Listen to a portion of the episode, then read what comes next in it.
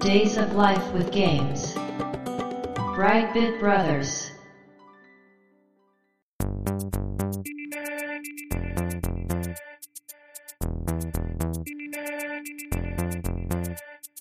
どうも、ワンピー川崎です。どうも、2P 長谷川です。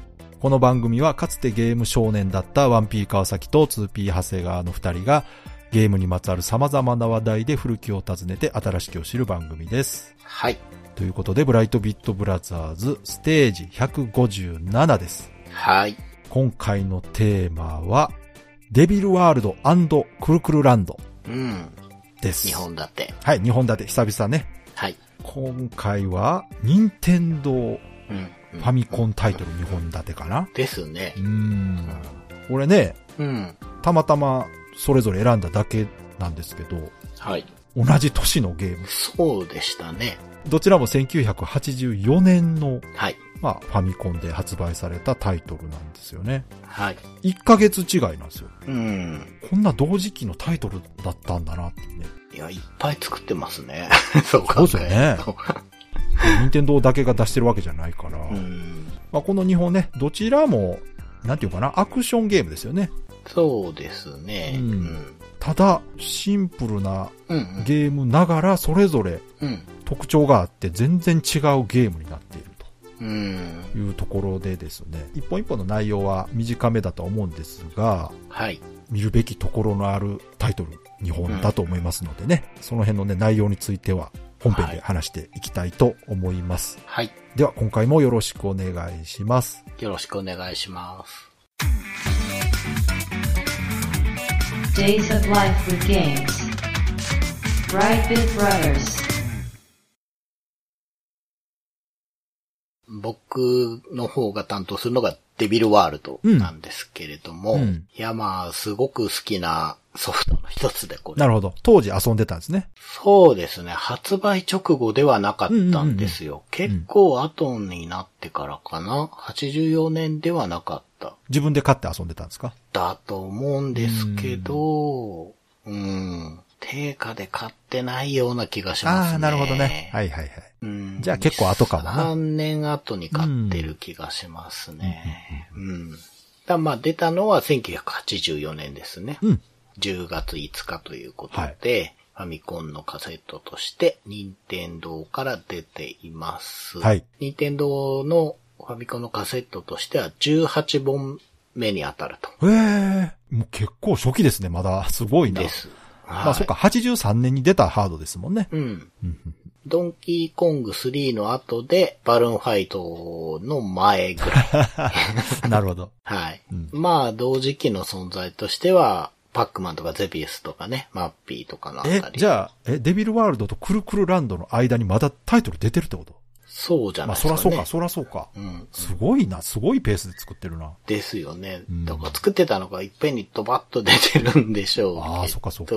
はい。ジャンルとしては、うん。ドットイートゲームに入るんだと思います。いわゆるパックマンですね。そうです。うん。はい。だから、任天堂のパックマンみたいなイメージが僕はあってもちろんね、そのまんまは出ないので、そうですねこういろんな味付けをしてあって、うんそれが個人的にはとても楽しかったということなんですが、うん一応お話がありましお、て、ストーリーあるんですか？あるんですよ。簡単なものですけどね。うん。デビルワールドっていうのはタイトルでもあって、うんこの世界の名前でもあるようなんですね。そうですね。悪魔の世界ね。そうそうそう。うんそのデビルワールドの迷路に迷い込んだ、うん。卵怪獣タマゴンが、うん。デビル、コデビル、メダマン、ボンボンにぶつからないように逃げたり、炎を吐いて撃退したりするっていうのが説明にあるんですね。はいはい。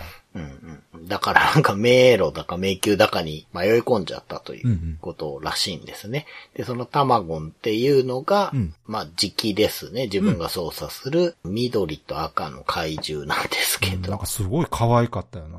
うん、そうなんですよ。で、じゃあ、パックマンとどう違うのかって話ですけど、まあ、ドットイートっていうのは、見下ろし型というのかな、まあ、上から見た画面で、うんうん。まあ、迷路が書いてあって、そこにつぶつぶが置いてあって、はいそれをね、時期が進んでいくとパクパク食べていくっていうことで、ドットイートなわけですけ。ど、うん。パックマンは固定画面なんですね。はい。それに対してデビルワールドはうん。強制スクロール画面。そう、これですよね。はい。うん。と、特定のアイテムを所持していないとドットを食べられないといううね。ん、うん、そうそうそこの独自のルールを2つ加えて新たな遊びにしているという。う。いや、これだけでね、私正直ね、パックマンって思わなかったですもん、だって。まあそうなんですよ。うん。そうそう。そうなんですよね。なんかこう振り返ってみれば、まあまあパックマンの亜種というかね。そう、言われればね、そうだなと思ったんですけど、うん初めて遊んだ時に全然パックマン感はなかった。そうですね。そういう、ああ、なんか任天堂が出してるよ、真似てるよっていう感じは全くなかったです、うん僕もね。で、まあ、キャラクターとかもね、うん独自のものを用意していて、まず、その、ストーリーでも話した卵怪獣タマゴンがですうんうね、ん。1P だと緑色、うん。2P だと赤ってこと、色違いで2匹いるんですけど、うんうん二足歩行って言わないか。なんかこう、コロッとした、ねなんていうか、丸っこい体に足は生えてて、そう。手はないんですけど、代わりに羽が生えてるんですよ。なんか独特のデザインですよね。うん。でも、飛ばないですけどね、羽あるけど。めっちゃ可愛いのよな。可い愛いですよね。うん。うん。で、まあ、これが時期で、うん。アイテムとして十字架か、バイブル、聖書って言っていいのかな。まあ、本を取ると、うんその間だけ口から炎を発射します。うん。なんかね、口の前にこう、くっつくんですよ。浮くというそうそうか。手で持つんじゃなくてね。そうそう。出ないから。っていうのが時期なんですね。うん。で、どうやって操作するかというと、A ボタンで炎を吐く。うん。まあ B ボタンも炎を吐く。ですね。うん。で、十字ボタンで、このタマゴンっていうのを上下左右に移動させると。うん。で、ちょっとね、なんか、ああ、そうだったのかと思ったんですけど、うん十字ボタンを、まあ右だったら右にポンって押すと、うん壁に突き当たるか、うん。他のボタン上とか下とか別の方に押すまで、うん。通路に沿って直進する仕様なんですね。あんまり意識してなかったんああ、ですけど。そうでしたっけ？そうみたいです。だから別にあ押した後手離すことがないから多分全あ然気づいてなかったんですけど、はいはいどうもそういうことらしくて、うんうんなのでもう本当に、まあボタン1個と十字キーだけみたいな操作ですよね。うんもういかにも初期のゲームって感じですけど、まあ特徴はそっちではなくて、システムでも言ったように画面の方に設けられていて、まず、これはパックマンと一緒か、上下左右がうん。繋がってるというか、ループする仕組みになってるんですよね。そうですね。うん。だから、上の一番端っこに行ったら、この下から現れたり、そうそうそう。左の端っこまで行くとこの右から出てきたりっていう、こうループ構造になってますと。うん。で、その画面よりうん、一回りちっちゃい外壁が存在してるんですね。そうね。これ、そうそう、これも特徴ですね。うん、で、タマゴンたちはこの外壁の内側に存在しています。うん。で、これが移動してるんですね。そう、これわかるかな、これ。どっちかっていうとその画面の中に一回りちっちゃい四角があって、うんそいつ自体は全く動くことがなく、うん。字になっている迷路自体がこう上下左右で動くみたいな方が、ねイメージとしては近いというか、うん、なんですね。うん。うん、うん。なんで、完全固定型のパックマンとは、まあ、ここが違うと。うん。で、この、じゃあその、上下左右にスクロールする背景ですけど、うん。まあ、ずーっと右側に一方向に行ってるかってそうじゃなくて、うん。気まぐれに方向が変わるんですよそう。そうそずっと右に動いてる、左に動いてるっていうんだったら、まあ、楽なんですけれども、一定のタイミングで変わるんですね。ねずっと右に行ってると思ったら今度下にずれて、うんで、また右に行ったと思ったら今度左に行って、みたいな感じでずれていくんですけど、これ一応法則性があってですね、うん画面の上の方に。デビルって言われる青い皮膚に赤い羽でパンツ一丁でブーツ履いてたような気がするな。みたいな、こう、悪魔がいるんですそう。もう、パッと見て悪魔ってわかるデザインね。悪魔の親玉がいるんです、デビルがう。ん。で、そいつがですね、うんアニメーションしてまして何してるかっていうと、うん指を指すんですよ、上下左右。そう、これが面白いのよな で、指した方向にスクロールしていくんです。そうこれ、画期的すぎません？ですよね。すごい。うん。あそこにキャラクターでその表示させてんのが粋ですよね。そう、言ったらね、その、矢印だけ出してね、そうそうそうそうそうそう。ゴゴゴゴって画面が動けば別にそれでこと足りるんですけど、うん。そこに悪魔の絵を置いて動かすことによってそのデビルワールドっていうね、そうな悪魔の世界、この悪魔がコントロールしてる世界なんだなっていうね。うんうんうん。ですねう。ん。うん。で、見ててもコミカルなんですよ、やっぱ。そう、あれがいいんですよ。そう、あれがいい。決してね、あの、アニメーションパターンが多いわけじゃないんですけど、うんそこはやっぱニンテンドーうまいので、作りも。うん。なんかすごくコミカルに動くんですけど、うん。なんでこう一定時間スクロールしていくと、うん一旦停止して、うんデビルが指さした方向にまたスクロールしていくという感じになってるんですね。で、この外壁と、うん。まあ、内側の迷路の間に、うん。タマゴンが挟まるとうん。ミスになっちゃうんですよ。そうそうそうそうそう。挟まれて潰されちゃうんです、ちょっと。うんそうそうそひどい言い方になっちゃうけど。うん。なんで、うんこの迷路が動くことが単にこう見た目楽しいよねっていうことではなくて、難しさにつながってるんですね。う。だから、迷路をどう進むかを考えないと、うんうんうんうん。ゲームオーバーになっちゃうんですよね。そうそうそう。うん。常にこっちに行ってればいいってわけじゃなそうそうくなってるというか。ある意味、だからパズルっぽいんですよね、ちょっそうとね。ですね。ううんんうん。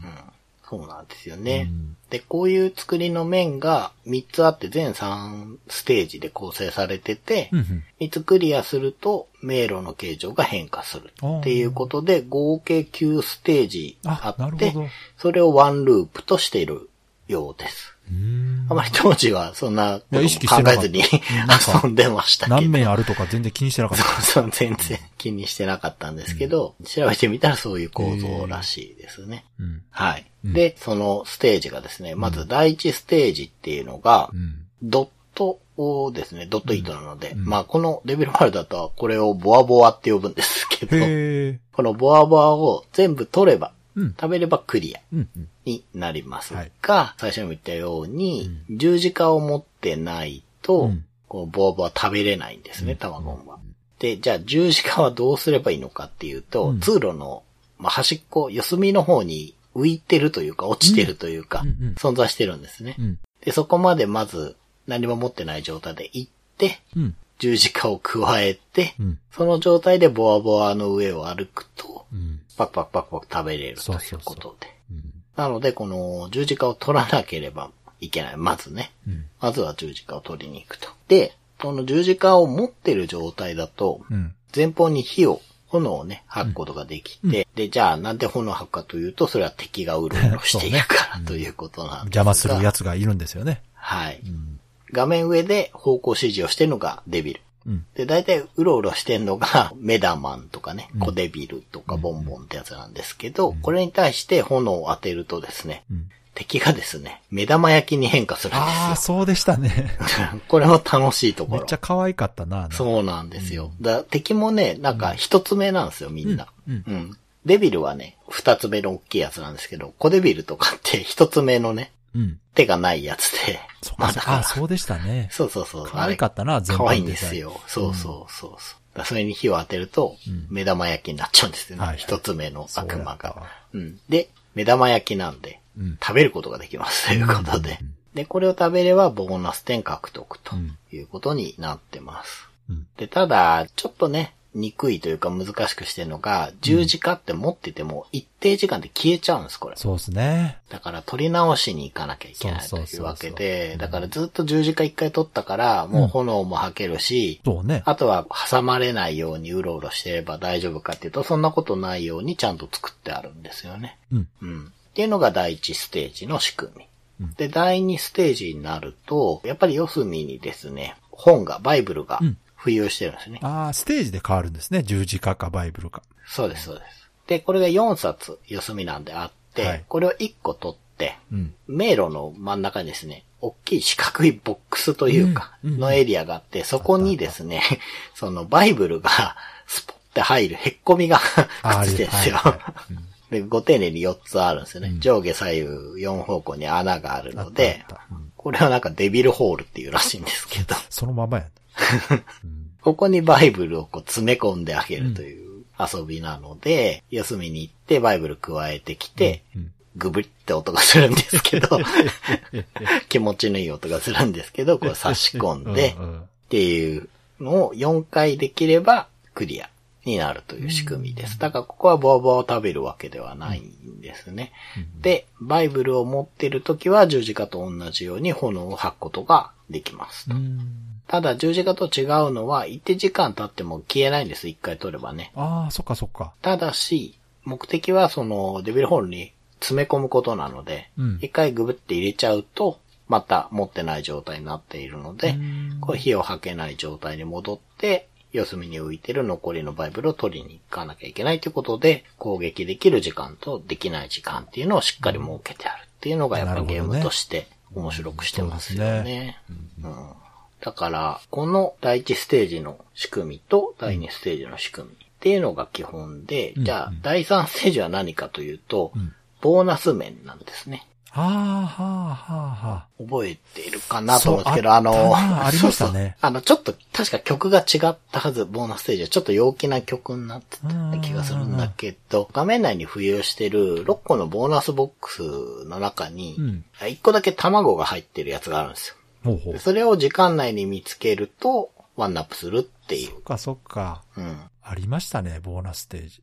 そうそうそう。この頃のね、ゲームは大体あるんですけど、ボーナス面がね。でまあ、制限時間があるタイプの面なんで、うんうん。時間内にそのワンナップできるかどうかっていう。まあ、うん敵もいるんでミスっちゃうと次のステージ行っちゃうんですけど、なるほど。時間が過ぎるか、敵にやられるかで、ボーナス面は終わっちゃうんですが、うんうん。で、確かね、ここは地面にうん矢印マークがあって、うんうんこれを踏んでスクロールが変わるんですよ。そうそうそう。だから、ボーナス面はデビルがいないんです。そうや、そうやう。ん。だから、こう、自分でスクロール方向変えれるといえば変えれるんですけどね。だから、ここでもちょっとこう、遊び心地が一つ違うという。この三つのステージを、まあ、一つとしてうん。う、んうん。これを3回クリアして、ワンループと。なるほどな。そういう仕組みだったんですね。だったらしいです。全然わからず遊んでましたがね全然意。識してなかったな。うん。まあもう本当に初期のゲームならもあって、これだけでしかないんですけど、川崎さんが再三言ってたように、とにかくキャラが可愛いんです、このゲームは。かわいい。うん。で、結構デビルワールドのキャラって、うんまあ、スマブラとかには出てきてるような気がするけど、あ、そう。うん。あんまりね、この後展開がないんですよ、デビルワールド。ないですねないんです。これで終わっちゃってるっていうのがあって。うんうんううん。ん。なので、まあなんかそこにプレミア感が僕はあるんですよね。ああ、そういうことね。うん。デビルワールドってこう、デビルワールドでしか見れない、あの、可愛い奴らがいるなっていうのが。だって確かに任天堂のタイトルとしては、タイトルがその、まあ言うと悪い意味ですもんね。デビルワールドってね。うんうんうんそれこそエンジェルワールドにした方がね、うん。なんか子供向けっぽくはあるけど、うん。わざわざその悪魔っていう名前にしてるっていうのが。でもその悪魔たちを可愛くして。キャラクター性にしてるっていうところはひとひねりしてるのかなと思うんですけど、まあ何よりやっぱ遊びの部分がね、他にないんですよ。未だにないんちゃうかな。こんな画面スクロールをうん。見せて、他のゲームで見たことないけど。うん。そうなんですよね。で、その長谷川さんが説明した内側にもう一つ枠があるっていうのもこれ結構ミソで、うんうんうん。これ、この遊びがないと、うん。このゲームもっと難しくなるんですよね。うん。そのテレビ画面の枠とゲーム画面内の内側の枠があるおかげで、ちょっと未来が見えるんですよね、その隙間に。うんうん。だから、このまま進めば壁に挟まれる予測が立てられるようになってるんですうんよ。うんうん。あれがないそと、本当に前が見えない状態で道進まないといけないので。うん。あの、格段に難易度上がると思います。あれなかったら。確かにそうですね。そう、あの、テトリスで言ったら次に来るブロックわかんないみたいなことですから。そうそうそう。うん。だから、あのちょっとしたことがすごく効いてて、そうですよね。そう。でもそのちょっとが、こう、作れるかどうかが差ですよね。そう。うん。で、プラス、その、強制スクロールが仮に矢印だけで行われてたとしたら、うんうん遊んでる方としては、別に必要ないんですけど、その、この世界がどういう世界でなんでこんな風に動いてるかがわからないわけですよね。うんうん。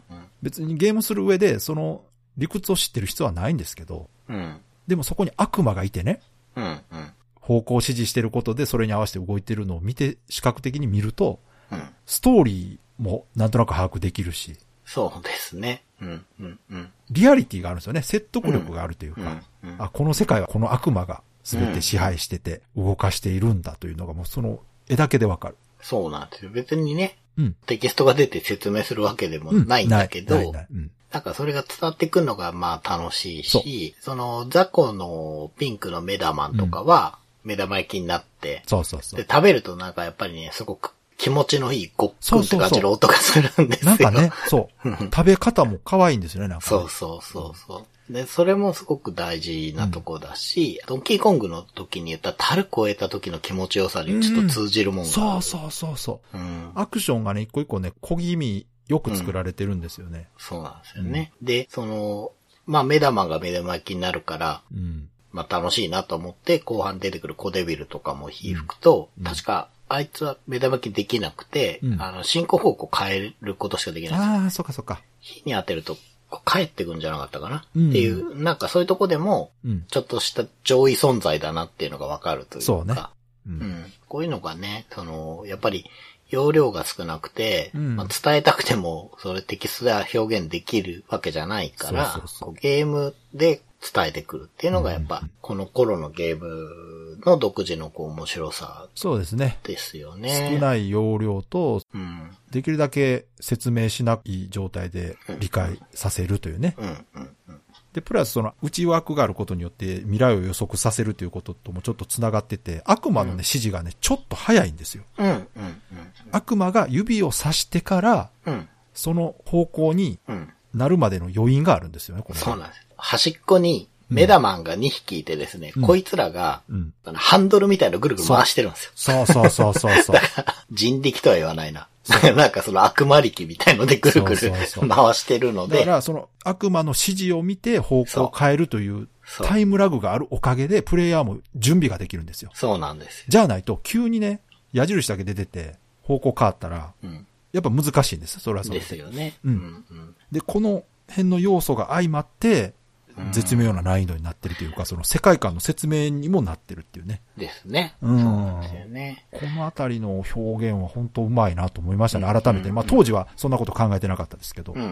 うん。で、あと、結構人気だったと思うんですけど、このゲームは結構持ってる子も僕の周りじゃ多かったんですけど、うんそれの理由の一つが、やっぱりあの、二人同時プレイが可能だったっていうところですね。任天堂はこの当時はすごく二人用に力入れてて、うん。できるだけ二人で遊べるゲーム。うん、うん、その、協力とか同じ画面にいなかったとしても絶対二人用うん。が存在するゲーム作ってましたね。うん。うん。やっぱりコントローラー二つついてますから、ですね。プラットフォーマーの任天堂としてはね、二人で遊べるゲームをうん。作らないとダメですからうね。ん。だから僕も最初自分で持ってたのを遊んでたんじゃないんだと思うんですよ。はい多分はい誰かの家に行ってやったのが最初なんだと思うんですよね。このゲームも、はっきり言って一人で遊ぶのと二人で遊ぶのでは面白さが全然違います。全然違います、もう二人の方が圧倒的に面白い。うん。うん。なんですよね。だから、まあ本当バルーンファイト、アイスクライマーとかね、その後に出てくる、まあスーパーマリオとか、うんそういうのとはちょっと知名度的には劣るかなと思うんですがうん、本当にシリーズ化全くされなかったし、ここで終わっちゃってるソフトなんで。だけど、まあそれがかえってこう記憶にすごく残ってる面白い。でも何ですかね、ゲームシステムムのせいかな。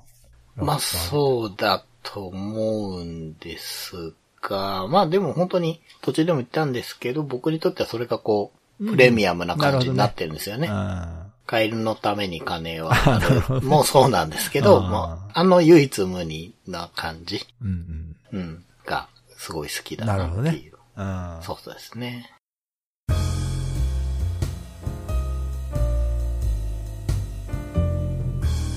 Brightbit Brothers. では2本目は、クルクルランドですね。うん。こちらも1984年、デビルワールドと同じ年で、1ヶ月後の11月22日に。任天堂から発売されております。ゲームジャンルとしては、固定画面アクションということで、さっきのデビルワールドと違って、クルクルランドは完全固定ですね。うん。1画面で動きません。で、2人同時プレイ可能です、こちらもね。うん、うん。クルクルランドって知名度的にはどんなもんでしょうかね？長谷川さんは遊んだことありますか？ありますけど、うん。なぜか、うん。ナムコだと思ってた。なんで？わかん、なんでか。あとカセットがオレンジだっていうのと、あとなんかな、なんか丸っこいキャラクターですよね。うんこれ名前あるのかどうか知らんけど。だからそこら辺とかよく覚えてますよ。だからゲームよりもうん、カセットのイメージの方が強いなぁそれはね、間違ってはないですね。カセットのパッケージの絵は見たことある人結構いるんちゃうかな、これうん、うん。なぜか、パッケージの絵有名。ですよね。うんなぜかねうんルピーみたいなやつがそう落ちそうてて、そうそ病原体みたいのが追っかけてきてるう。あれなんでやろ？なんでであんな絵だけ有名なんやろ？あれ。なんでですかね。不思議。あれかな？なんかガチャガチャに入ってたあのファミコンの形の消しゴムみたいのとかであったからかな。ピンポイントすぎひん、それ。それ自体の知名度が。え、うん本当？みんな持ってると思ってた。いや、みんなは持ってないと思いますけど 本。当ですか、うんでね、この知名度どんなもんか私わからないんですが、私もね、これ当時というよりはちょっと後に遊んでたかな。うん。で、友達の絵で遊びましたね、これはね。うん。持ってはなかった。あの、例のソフトいっぱい持ってる友達のところで遊ばせてもらったとはいはいはいで、このタイトルね、面白いのがね、ファミコンがまず最初に作られて、その後、アーケードで発売されて、あ、そうなんですその後ディスクシステムという順番で移植されております。へえ。で、このファミコン版が84年に出て、うん。アーケード版が同じ年ね、84年の12月7日に。あらま。ということは、もう1週間後うん。にアーケードゲームに移植されてたんです。ということはほぼね、同時開発うんうん。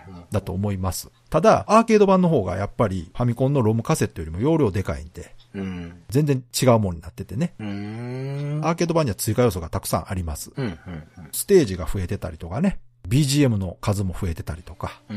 結構ね、違う感じになってます。そうなんですね。で、その後、ディスク版が発売されてまして、うん。これは結構後ですね、1992年なんで8年後か、うん。に書き換えのみで移植されてます。で、これはファミコンの移植ではなく、うん。アーケード版の移植。えー、そうなんですね。なんか変わった経緯を持ってるゲームなそうそう。んですね。アーケード版の完全移植でディスクで発売されたと。うーん。まあやっぱディスクの方がね、容量が大きかったということですね。だからなるほど1メガロムってことか。うん、うん。で、うんその後、2004年にゲームボーイアドバンスで、はい。ファミコンミニの第2弾として発売されてますね。そうですね。うん。はい、はい。こちらで遊んだ方もいるかもしれませんが、うんで、この後、バーチャルコンソールとして、うん。Wii、3DS、Wii U で発売されております。うん。でこちらは内容はディスクシステム版ということで、はい。まあ言うとアーケード版ですね、だから。うんうん。だからファミコン版ではないんです。うーん。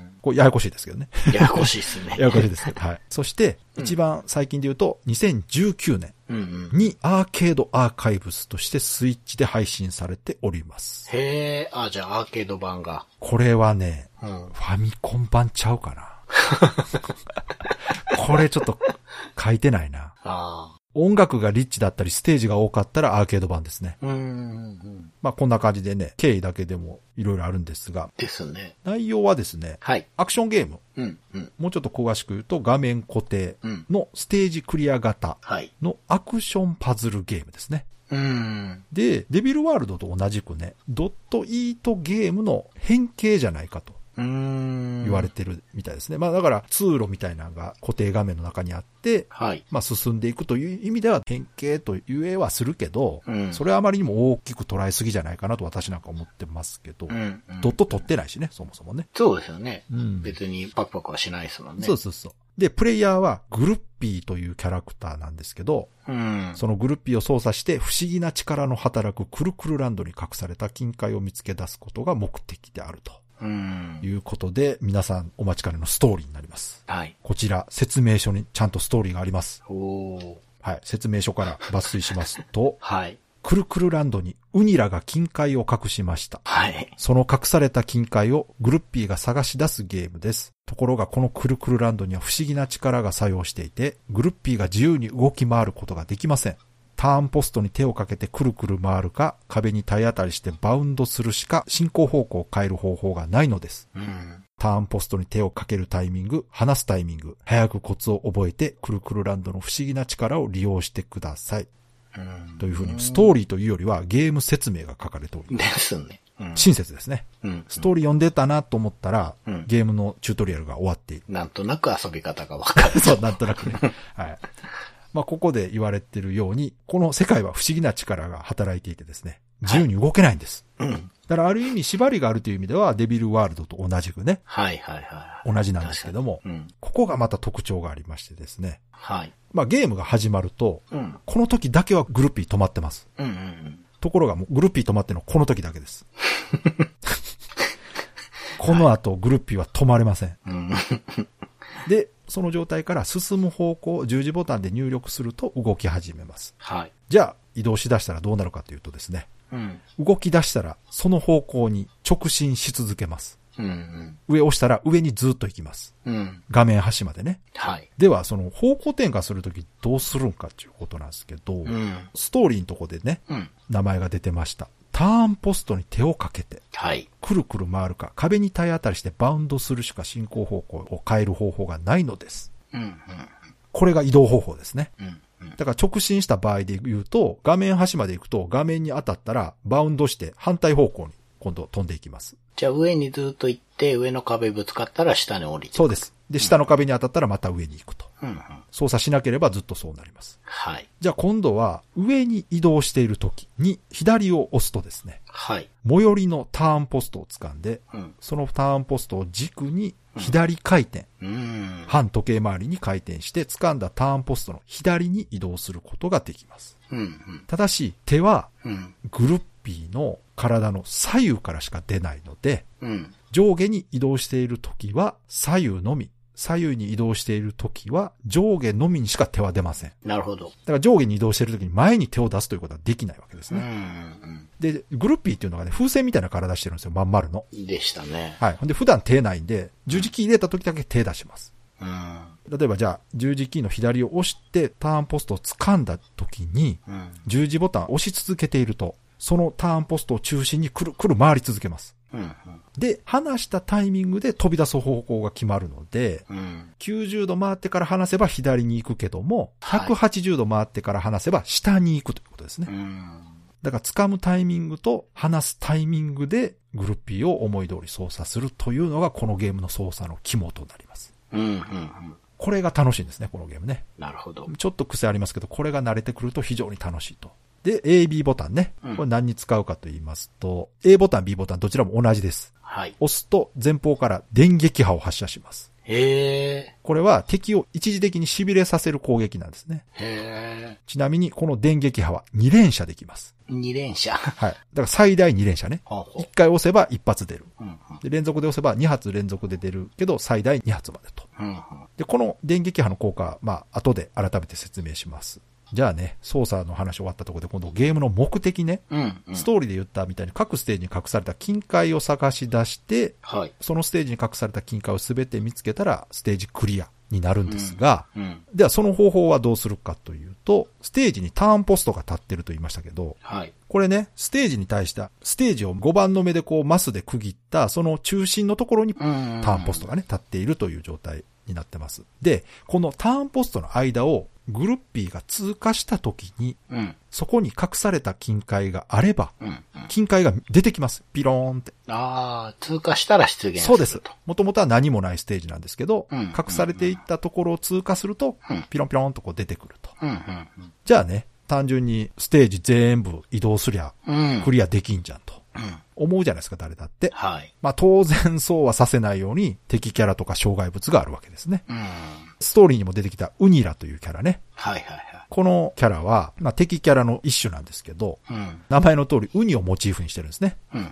だからトゲトゲなんですけど、見た目的にはね、私とか長谷川さん世代に分かりやすく言うと、エヘン虫です。うん。でしょうね。うん。すごい伝わった。うん。意外がね、ウニです。うんはい。うんもうほんとエヘン虫です、これ。まんま。うんで、このウニラに当たると1ミスになりますね。うん。で、グルッピーはね、さっき言ったみたいに風船モチーフにしたまん丸のキャラなんですよ。はい。だから、ウニラのトゲトゲに当たると、グルッピーは破裂します。そういうことか。はい。なるほどね。風船なんです。はあ。じゃあ、このウニラの対してどうするかというと、これに対抗するのが電撃波なわけですよ。うん。で、この電撃波をウニラに当てたら、痺れて一時的に動きが止まるんですね。うん。うん。で、この電撃波食らって痺れているウニラは、グルッピーで押すことができるんですよ。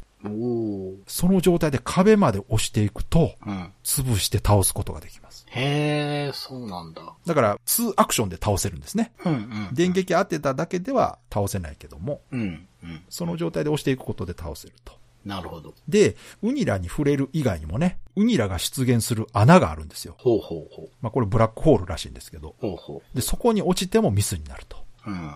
で、制限時間があるって言いましたけどね。うん。この制限時間内に、そのステージの近海すべてを見つけられなければ、これもまたミスになります。うん。うん。一人プレイでは、この時間制限を規定内でクリアするとボーナスが入って、まあ、スコアが稼げると。はい。で、さっきからまあ、ミスになると言っていたのは残機制なので、1ミスで1機なくなって、うん。すべて残機がなくなったらゲームオーバーとはい。いうことになっております。まあ、これが基本システムなんですけど、うん。うん。まあ、この他にもうちょっとね、細かいことで言うと、ウニラという敵がいるという他にですね、障害物というのがあってですね、グルッピーがね、ターンポストの間を通過した時に、はい。隠されてた近海以外にねうん、障害物が出現する場合があるんですよ。はい。これがね、ラバートラップっていうゴム状の罠が出現することがあるんですね。うん。まあこれ名前の通りですね。ボヨーンと跳ね返るわけです。うん。これに当たると。まあこれ一応設定ではウニラが仕掛けたらしいんですけど。はい。で、これラバートラップ自体にダメージないんですけど、跳ね返ってですね。うん。しかもそのラバートラップが現れた後はそこは通過できなくなっちゃうわけですね。うん。動きが制限されるわけですよ。なるほど。だから、ステージ全部をくまなく探すことがメリットではないということですね。うん。そっかそっかそっか。そこはもう通れなくなっちゃうんで。そうか。余計なもんが出てきちゃ。そうう。そういうことです。不利になるんです。だからラバートラップの両サイドの棒は使用できなくなってしまうんですよ。その時点で。これが結構効いててですね。はい。で、まあこうして敵や障害物かわしながら制限時間内にステージに隠された金塊をすべて見つけたらステージクリアと。これだけ聞いても、まあそれでも結局当てずっぽでね、金塊探していけばいいから、別にパズルじゃないんじゃないのというふうに思われる方もいるかもしれないんですが、うん。実はね、この金塊の場所というのが何かの図形になっている。うん。もしく、は規則的な配置になってるんですよ。うん、うん、うん。なので、そのパターンを理解するとですね、お、この漢字に金塊が出たということは、うんもしかしたらここにあるんじゃないという推測ができるようになる。なるほど、なるほ結果、効果的にクリアできるようになるんですね。ど。なるほこど。こがこのゲームの肝です。例えば、左右対称に配置されてたりするわけです。うん、うん。それを理解すると、無駄がなく移動できるわけですね。うん、うん、うん。じゃあ、ステージ構成がね、固定だと覚え芸になってしまうじゃないですか。はい。一面はこういう並びって分かれば、もう次から何も考えずにそうすればいいわけで。うん。でも、そうならないようにちゃんとステージ構成もなっていると。うん。で、このステージ構成っていうのが、色でね、うん。まずグループ分けされてるんですよ。色で。はい。ステージの色というのがありまして、うん。ピンク、緑、空、紫。黄色という風に、この順番は固定なんですよ。はいはいはい。だから、プレイヤーは色でどれぐらい進んでるか分かると。ああ、なるほど。そうかそうか、その外壁っていうか、外側に色がついてるんでしたっけ？そうそうそうそう。そっかステージ全般的にイメージカラーというのがあってね。うん、うん、うん当てずっぽうじゃなく、うん。まあ、ある程度の規則性を持って、金塊が配置されてるから予測ができると言ったのはですね、うん。色分けされてるステージごとにちゃんと難易度も分けたってですね、難易度とテーマというのが決められてるんですよね。最初のピンクのステージは、ウニラのスピードも遅いし、うん、うん。図形自体もすごく分かりやすい図形になってるんですよ。うん。ハートになってたりとか、うん、うん、うん。人の形してたりとか、はい。顔になってたりとかね。はい。パッと見た時に予測しやすい。形になっている。うん、うん。そして次のグループ、緑になってくるとですね、ここは実践的ステージ。さっきのピンクがね、まあ、いわゆるチュートリアルステージって扱いらしいんですよね。で、緑は実践的ステージで、トラップも増えてます。うん。トラップと金塊がピンクより増えていると。うんで、図形もちょっとずつ複雑になってまして、うん。スペードの形になってたりとか、はい。ヨットの形だったりとかね、うん。狐の顔だったりとかうん、ちょっと複雑になってる。で、さらにその次の空グループっていうのがあって、今度はね、制約が大きいステージになるんですね。うん。障害物が多いステージであるとなる。さらに図形が複雑になってて、うん。結構緻密な操作が必要になってると。うーん。で、真ん中にブラックホールが置いてあると。わあ。かなり難しいですね。うん。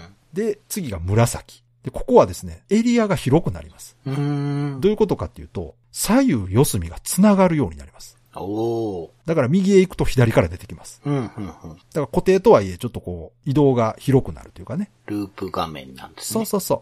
ただし、ブラックホールが4箇所あって、うん。隠された金塊も多いので、動き回る必要があると。うん。ただ、ここまで行くとさすがに難易度高すぎるので、うん。図形自体は規則的でね、左右対称の図形になってます、ここうは。ん。だから、ステージ自体が難易度高い分、金塊の図形は簡単にはなってるんですけど、うん2周目のね、仕様になった途端にここの難易度爆上がりするんですよ。うん。要するに、通れる場所が少ないにもかかわらず、ああ、そうか、そうか。そう、一度行ったとこ絶対もう一回取らなあかんみたいになってるから、よりパズル的思考が必要になると。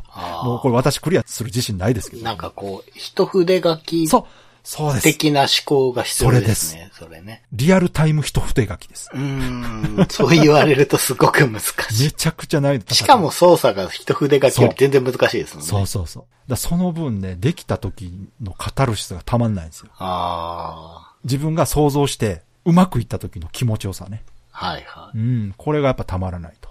うーん。で、最後のまあ黄色は、紫とほぼ一緒ですね。はい。まあ後半のステージとして。ただ、金塊の数が一番少なくなってまして、うん。しかも規則的などで探しやすいとうん。いう風になってます。だからここはちょっと休憩なんかな。紫が一番難しいと。ステージはね、全21面。で、この21面すべてをクリアすると1ラウンド終了したことになって、うん。22面目は最初に戻ってループするという仕様になってます。ところがですね、このループした後の2周目ね、はい。は出現した金塊、うん。1周目の場合は、一度出現した金塊の上は、もう一回グルッピーが通っても金塊は消えないんですが、うん。2周目からは金塊が消えます。ああ、そうなんだ。もうこれだけでどれだけ難易度が上がるか、容易に想像できますよね。ですね。はい。あということで、2周目から難易度がめちゃくちゃ上がります。あ。うーん。一旦金塊出したとことかは、もう一回通らないようにする。もしくは通ったら通ったで、ちゃんと次に全部を表示させないとクリアできないですからね。うんうん。金塊見つけても。なるほどはい。ねこういう。風になってます。よくあるゲームだと一回表示させて、うんもう一回通過したらこうチャリンって取るみたいなうん、うん。風になりそうじゃないですかうんね。、うん。うん。そうか、二周目は、そういう、まあちょっと意地悪というか。そうそうそうそうそう、うん上級者向けになってるんですね。うんうん。でですね、この時間制限があると言いましたけど、この残り時間は画面の上、そしてこの面に隠されている金塊の残り数というのも画面に表示されております。うーん。さらにまあ小ネタですけど、このゲームの金塊のデザインは、はい。ゼルダの伝説のルピーまんまです。ですよね。はい。これはそっくりとかじゃなくてまんまらしいですう。ん。私も似てるなと思ってたんですけど、やっぱそうやったんやと思ってね。で、二人プレイが可能だと言いましたけど、はいはいはこちらはまあ、反協力プレイですね。基。本は協力。うんうん。二人同時プレイの場合は、はい。お互いにその面に隠された金塊を見つけるという協力プレイなんですけども、うん。やっぱりね、金塊をより多く集めた方にボーナスが入るようになってます。なるほどね。うん。うん。まあちょっとね、やっぱ競争しないとね。うんうん。で、残機は個別に管理されてて、うん。片方がゲームオーバーになったら、一人プレイとして継続されるということは、うんお。邪魔プレイ推奨ということですね、これ。なるほ まあ盛り上がりますよ、やっぱりねど。う。ん。ただ、お邪魔プレイする余裕あるほど自由に操れるゲームじゃないんで。ですよね、はいなかなかテクニカルなゲームだった覚えがあるんですよ。はい。まあ、こんな感じになってまして、シンプルながらですね、結構そのシステム深掘りすると、すげえよくできてると思って。そうですね。私ね、当時そこまで深く考えてなかったんですよ。うん。ただ、このシステム聞いてから自分が遊んでた時のことを思い返すと、うん。あ、確かにもうまんまと作った人の思惑通りに動いてたなと思って、その、やっぱ図形が、うん。あれこの形ってこれっぽくないみたいな想像して、うんうん。その予想で動くと、あ、やっぱりこれそうやと。うん。これ人の顔になってるわ。とかね。自分で見つけた時のこう嬉しさと、うん。うん。その気持ちよさっていうのがあって、だからそれを自然にそうなるように作られてるというね、ゲームデザイン。はい。で、単純にね、その、金塊見つけた時の音とかも楽しいですし、うんキラーンキラーンみたいなね、音がして。で、基本、まあ、覚えゲーといえば覚えゲーなんですよね。そのパターン自体、ランダムで出てくるんですが、うん。その面構成自体は固定なんで、はい。黄色やったら黄色の中で出てくる図形っていうのは絶対決まってるんですよ。うん。ただ図形の出てくる順番がランダムなんで、うん。それを覚えてしまえば、もうわかるんですよね。あ、うんここにこれ出たってことはこの図形やなっていう。やり込めば最適解は見えてくると。で、プラスその手探りの初見プレイも楽しいんですね。覚えなくてもうん。その金塊を発見する楽しさっていうのと動かしてる楽しさっていうのもありますし、はい。さらに二人同時プレイはね、さっき言ったみたいに協力なんですけども、まあ、お互いに争って邪魔するのも楽しいと。うんうん。うん。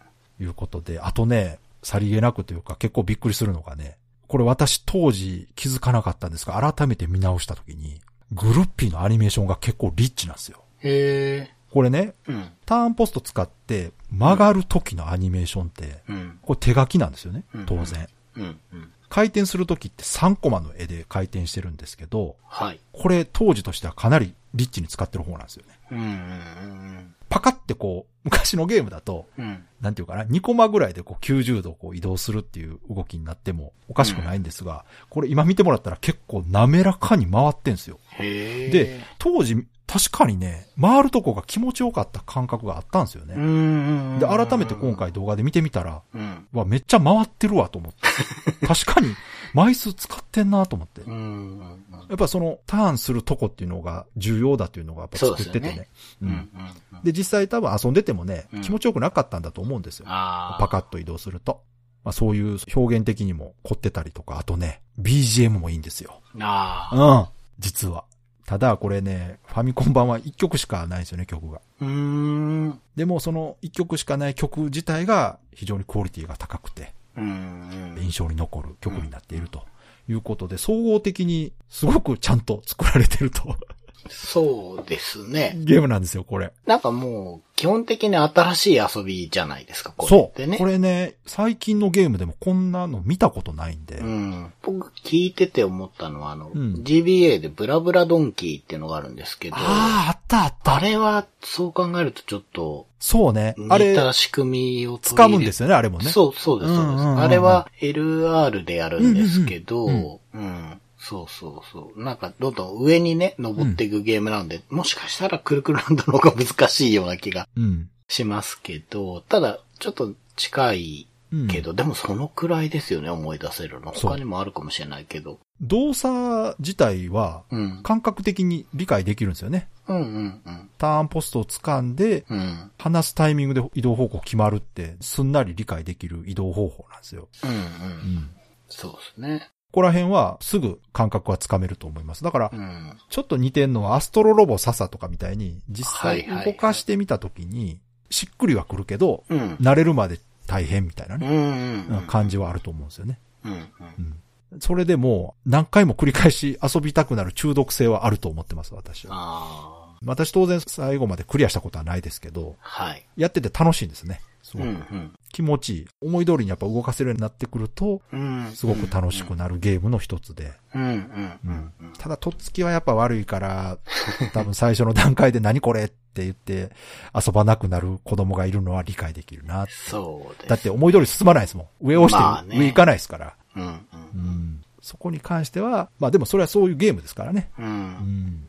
しょうがないですけど。だから、やっぱ一般的にはね、そんなにメジャーでもないし人気あるゲームではないですけど、うん。ゲームシステムとかその総合的な作りで言うとめちゃくちゃよくできてるなと思ってね。そうですね、聞いていると。うん。全部筋が通ってるとそうそうそういうか。そうなんですよ。また例によってね、しっかりちゃんとそれぞれのシステムが絡み合って、うん。意味があるというかね。うんうん。決して思いつきとかノリで作ってない。というところは、やっぱね、この頃のゲーム、大概そうですけど、シンプルだからこそ変な要素が入ったらもうそれだけでバランス崩れちゃいますからね。そうですよね。うん。で、やっぱりその、慣れてもらうまで、うん引っ張るためというか、うんうんアニメーションパターンを多くするとか、BGM が気持ちいいとか、うんそういうところもちゃんと抜かりないというかねね。しっかりやってるのがいいですね。僕は当時、ちょっとしか触ったことないんそうそうそう。いや、そういう人多いと思うんですよ。ですよね最初やった時の印象が、だからやっぱ、なんじゃこりゃってなるんですよね。どうしても。うんうんうんで、目的もちょっとわかりにくいんですよ、確かに。うん。うんうん。その敵を倒すとかが目的じゃないんで。そうね。う。まあ、それ言ったらね、アストロロボササもそうですけどね。うんまあ、ということでね、はい。こちらスイッチでも遊べますので、うんうんうん。もし気になった方いらっしゃったら、ちょっと遊んでいただけたらなと思います。はい。Days of Life with Games. Brightbit Brothers. では、そろそろエンディングなんですけども、はい。今回、長谷川さんのレトロゲームプレイレポーターお休みとはい。いうことでね。はい。では、今回はもう、いつもより早いですが、はい。告知をお願いします。はい。ブライトビットブラザーズでは番組に対するご意見ご感想、あなたのゲームの思い出やゲームにまつわるエピソードなどお便りお待ちしています。ホームページ右側のメールフォームや番組のツイッターアカウントへの DM などでお送りください。ツイートの場合はハッシュタグ BB ブロス。BB がアルファベットでブロスがカタカナをつけていただけると見つけやすくて助かります。よかったら番組ツイッターアカウントフォローしてください。